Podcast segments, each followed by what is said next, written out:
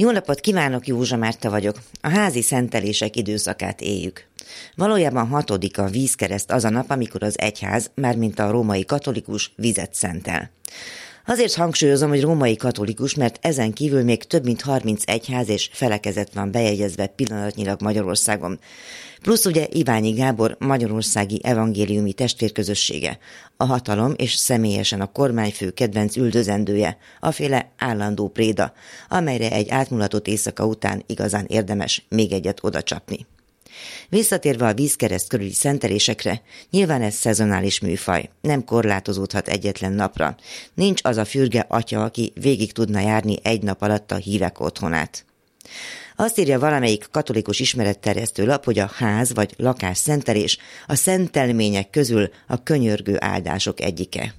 A szentelmény szónak külön megörültem, életemben nem használtam, gyaníthatóan nem is olvastam még. Nyilván a szentel szóból a mány-mény képzővel alkották, cizellált teológusok. Ahogy a nyelvújítók tették ezt annó a talált szóból alkotott találmánnyal, vagy mondjuk az alkotból származtatott alkotmánnyal amely ugye szinonimaként jelenthet valami össze-vissza tákolt építményt is. Hogy illusztrációképpen hozzak egy irodalmi mondatot, így ír a házáról a kiváló palóc író Hizsnyai Zoltán. Egyetlen téglalkotmány se áll meg a levegőben, még akkor se, ha a legfényesebb szellők szárította bontott téglából épült is, és hát a Duna mellékének ez a terasza ugye valójában alaposan le van már betonozva. Szóval egy hevenyészet alkotmány jelenthet egy rozogaházat, vagy éppen egy alaptörvényt is. Lehet árnyaltan is fogalmazni. Fogalmam sincs, hogy az egykor Schmidt Pál által aláírt nemzeti alaptörvényt megáldotta-e valamelyik sok közül, de hevenyészet hajlékunkat bármikor megáldattathatjuk, feltéve gondolom, ha befizettük rendesen az egyházi adót. A szolgáltatás a következő. A ház vagy lakás szentelésnél a pap a megfelelő imádságok kíséretében szentelt vízzel hinti meg a lakásunkat és kéri az úroltalmát a lakásra, illetve az abban lakókra. A lakásszenteléskor a pap az ajtófélfára szokta írni az évszámot és három betűt, CMB-t, amelynek jelentése Christus mentionem benedicat, azaz Krisztus áldja meg a hajlékot. Kevésbé latinos műveltségű hívek számára létezik egy másik megfejtés is, a GMB, azaz Gáspár Menyhért Boldizsár. Az egyháznak van erre is magyarázata, ez esetben az az üzenet, hogy ezzel azt kérjük, hogy a három szent király közbenjárására áldja meg Krisztus az adott hajlékot. Minden házat, lakást, munkahelyet, rendszeres emberi tartózkodásra szánt helyet célszerű és észszerű évente újra szentelni.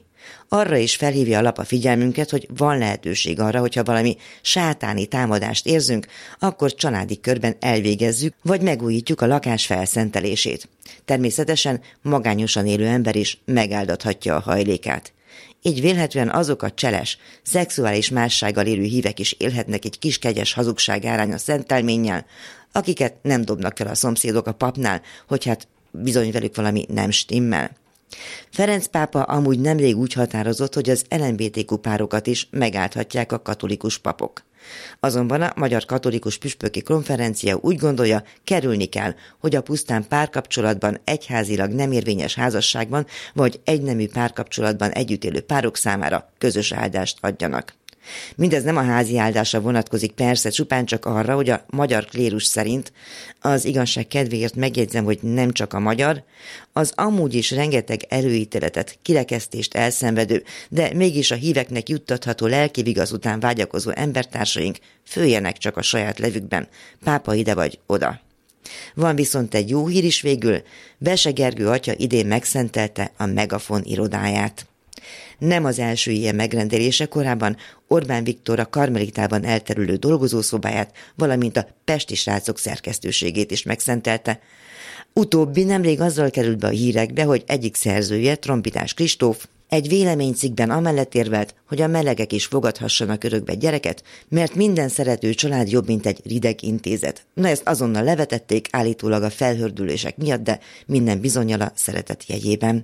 Úgyhogy a szócsöveknek osztogatott áldás nyomán most már várható, hogy a karaktergyilkolásban élenjáró propagandisták az atyával való szelfi közzététele után magukba szállnak, Kitörlik a szájukból a bájeri magasságú szentségeléseket, kedvesen, szeretetteljesen közvetítik az igét. Oly szeliden, pávatáncolósan, ahogy azt az ige mondójuk éppen meghirdeti.